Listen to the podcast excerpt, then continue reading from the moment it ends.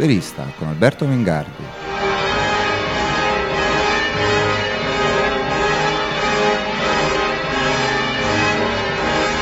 Buongiorno da Alberto Mingardi, il Liberista per Radio Velino.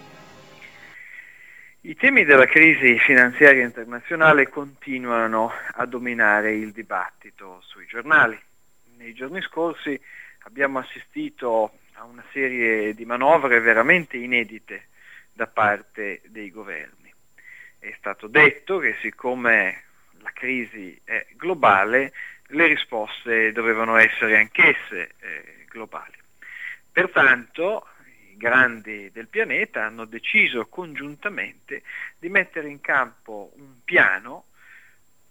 che dovrebbe consentire alle grandi banche di eh, recuperare un po' di fiducia da parte delle controparti. La crisi sicuramente sta subendo un'accelerazione drammatica. La scorsa settimana è stata la peggiore nella storia di Wall Street e senz'altro ha ragioni di carattere economico, cioè al fatto che migliora la percezione degli operatori, migliora l'informazione da parte degli operatori sul modo in cui effettivamente i bilanci di queste banche sono costruite e sulle passività eh, che eh, a causa della crisi esse hanno in capo. Vi è stato anche un fattore panico, la gente ha cominciato a vendere, a scappare dai mercati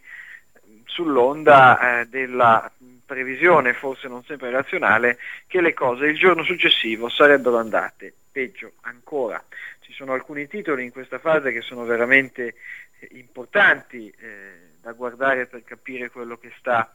accadendo e sono titoli che non stanno performando affatto eh, bene anche rispetto al mercato, insomma penso ai titoli eh, di UBS che è stata la prima banca europea ad ammettere di avere eh, nello zaino, di avere in casa numerosi problemi legati all'eccessivo uso della leva e all'investimento in titoli tossici. Eh, penso a AEG, il grande operatore assicurativo internazionale che dopo il prestito del governo federale americano, prestito pure molto oneroso, aveva visto il proprio titolo risalire, risalire per modo di dire, si parla comunque sia di un ventesimo di quello che il titolo era solitamente alcuni mesi fa e che la settimana scorsa ha visto un'altra, um, un altro calo veramente eh, drastico a causa di ulteriori informazioni, nuove notizie che sono state filtrate dalla stampa agli operatori riguardo alla effettiva situazione del gruppo. A cattiva notizia si somma quindi continuamente ehm, una notizia più cattiva, eh, le cose vanno visibilmente peggiorando, il panico cresce, eh, le azioni intraprese dai politici, perlomeno la settimana scorsa, non sono state di particolare successo, adesso aspettiamo di vedere quale sarà l'impatto sui mercati che per ora eh, sembra essere positivo di questa decisione concertata per esempio dall'Eurogruppo per garantire il prestito interbancario fino al 2009. Sul piano politico e sul piano dell'efficienza dei mercati le valutazioni sono oggettivamente molto diverse. Sul piano politico era impossibile pensare che i leader eh, del mondo non facessero qualcosa. La pressione ad agire da parte degli elettorati, da parte dell'opinione pubblica, da parte degli stessi operatori economici è altissima ed è al punto che talune considerazioni che sarebbero state facilmente interpretate dal decisore pubblico, come quelle sui conflitti eh, di interesse, sui quali da anni ci arrovediamo, questa volta sono state bellamente messe tra parentesi. Penso al caso di Hank Paulson, il segretario al tesoro americano, persona di strepitosa competenza senz'altro, ma che pure agisce in qualche maniera con, con estrema violenza rispetto alla situazione dei mercati e dell'economia internazionale, bene Paulson è il rappresentante non, forse non il più attrezzato in assoluto, ma sicuramente uno dei più attrezzati e capaci di quella oligarchia di banchieri che in qualche maniera ha sbagliato, sbagliato e sbagliato di nuovo, eh, contribuendo a determinare la situazione nella quale viviamo in questi giorni. Eh, Paulson mette sotto le sue ali fondo strepitoso, il fantastigliardo di dollari famoso, ne affida la gestione a un ingegnere giovane che prima ha lavorato per la NASA e poi ha lavorato per lui a Goldman Sachs e poi di nuovo per lui al Tesoro. Una soluzione francamente eh, inaccettabile sul piano proprio della forma, eh, delle regole, eh, della corretta suddivisione dei rischi, eh, delle istituzioni in financo, ma che eh, in questa particolare e drammatica situazione ha invero suscitato solo poche voci di controcanto. In Europa, eh, parimenti, molto spesso si mettono in atto piani che sembrano volti al salvataggio di taluni istituti particolari. L'Inghilterra poi è il caso più, più, rilevante, forse adesso sappiamo anche di questo salvataggio pubblico di Royal Bank of Scotland, una banca che pure invece era andata molto bene, era parsa eh, molto dinamica, molto capace negli anni scorsi, che forse ha preparato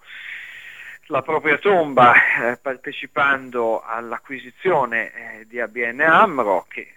insomma anche l'altro protagonista, Fortis, di quell'acquisizione è andato a gambe per aria, mentre sembra solido il terzo, eh, Santander, che si era prudentemente disfatto eh, della parte italiana di ABN, cioè Anton Veneta, venduta a caro prezzo tra l'altro al Monte dei Paschi eh, di Siena. Questo genere di interventi che abbiamo visto in Inghilterra su eh, diversi fronti a favore di diverse banche eh, lascia anche insomma, un, un,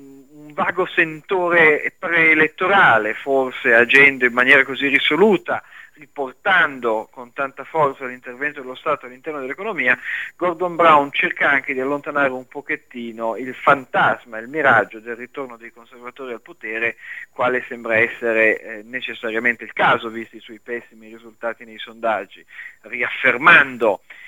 un partito laburista diverso da quello di Tony Blair, tornando agli anni 70 per così dire. Eh, Brown sembra voler dire all'elettore guardate che se questi sono tempi in cui è necessario fare gli statalisti, eh, fatelo fare a noi che siamo i professionisti del ramo, che abbiamo un ricordo più chiaro di come eh, si fa.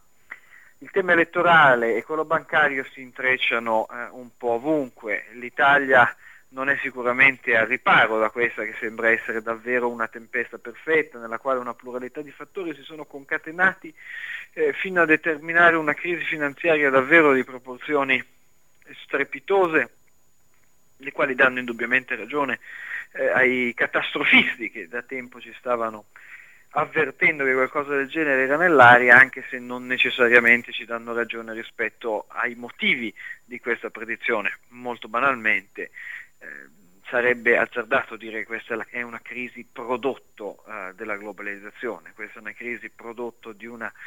pluralità di cose, eh, di credito facile, eh, tassi di interesse sproporzionatamente bassi praticati dalle banche centrali e utilizzati per sanare altre bolle, evitando quindi che in qualche maniera le contraddizioni esplodessero in un momento più opportuno quando erano anche su scala più ridotta. Cattiva regolamentazione, accesso di regolamentazione nel settore bancario, assenza di concorrenza tra le grandi banche internazionali e poi probabilmente su tutte. Il fatto che eh, la realtà eh, si ribella ai modelli e questa volta ha veramente scalzato alcuni eh, dei modelli che dovevano consentire agli economisti e a queste istituzioni finanziarie di predire il corso della realtà e di determinare pertanto un corso virtuoso di taluni investimenti. Poi c'è sicuramente la questione, eh, devo dire prima ancora che economica, morale del vivere al di sopra eh, dei propri mezzi, questa è la crisi del credito al consumo, delle, banche, delle carte di credito, scusate, eh, dei mutui ipotecari, di una certa illusione eh, di creare ricchezza dal nulla e dell'illusione da parte eh, degli operatori finanziari di utilizzare con troppa frequenza strumenti pure molto interessanti ed utili andando a determinare una situazione insostenibile. Detto tutto questo, dai governi sta arrivando la risposta, per ora stanno arrivando interventi tampone, Sicuramente alcune cose vengono fatte in modo meno peggiore di quanto avremmo potuto aspettarci, il fatto che la ricapitalizzazione delle banche da parte degli Stati passi eh, più o meno dappertutto oramai con le l'eccezione degli Stati Uniti attraverso l'acquisto di azioni privilegiate come sostenuto e eh, suggerito da molti economisti probabilmente eh, riduce un certo tipo di rischi, cioè il rischio che si arrivi alla nazionalizzazione delle banche con gestione proprio su criteri burocratici di carattere eh, pubblico. Altre cose potevano probabilmente essere fatte molto meglio, in una qualche maniera in questa crisi il grosso rischio è che chi deve pagare non paghi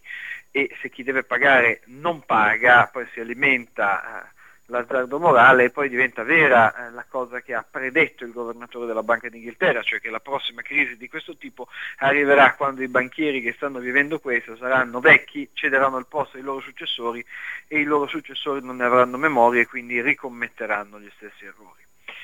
In linea generale purtroppo le crisi debbono fare il loro corso. La cosa più importante in uno scenario come questo è che si possa scoprire il prezzo degli asset delle banche che stanno facendo fallimento.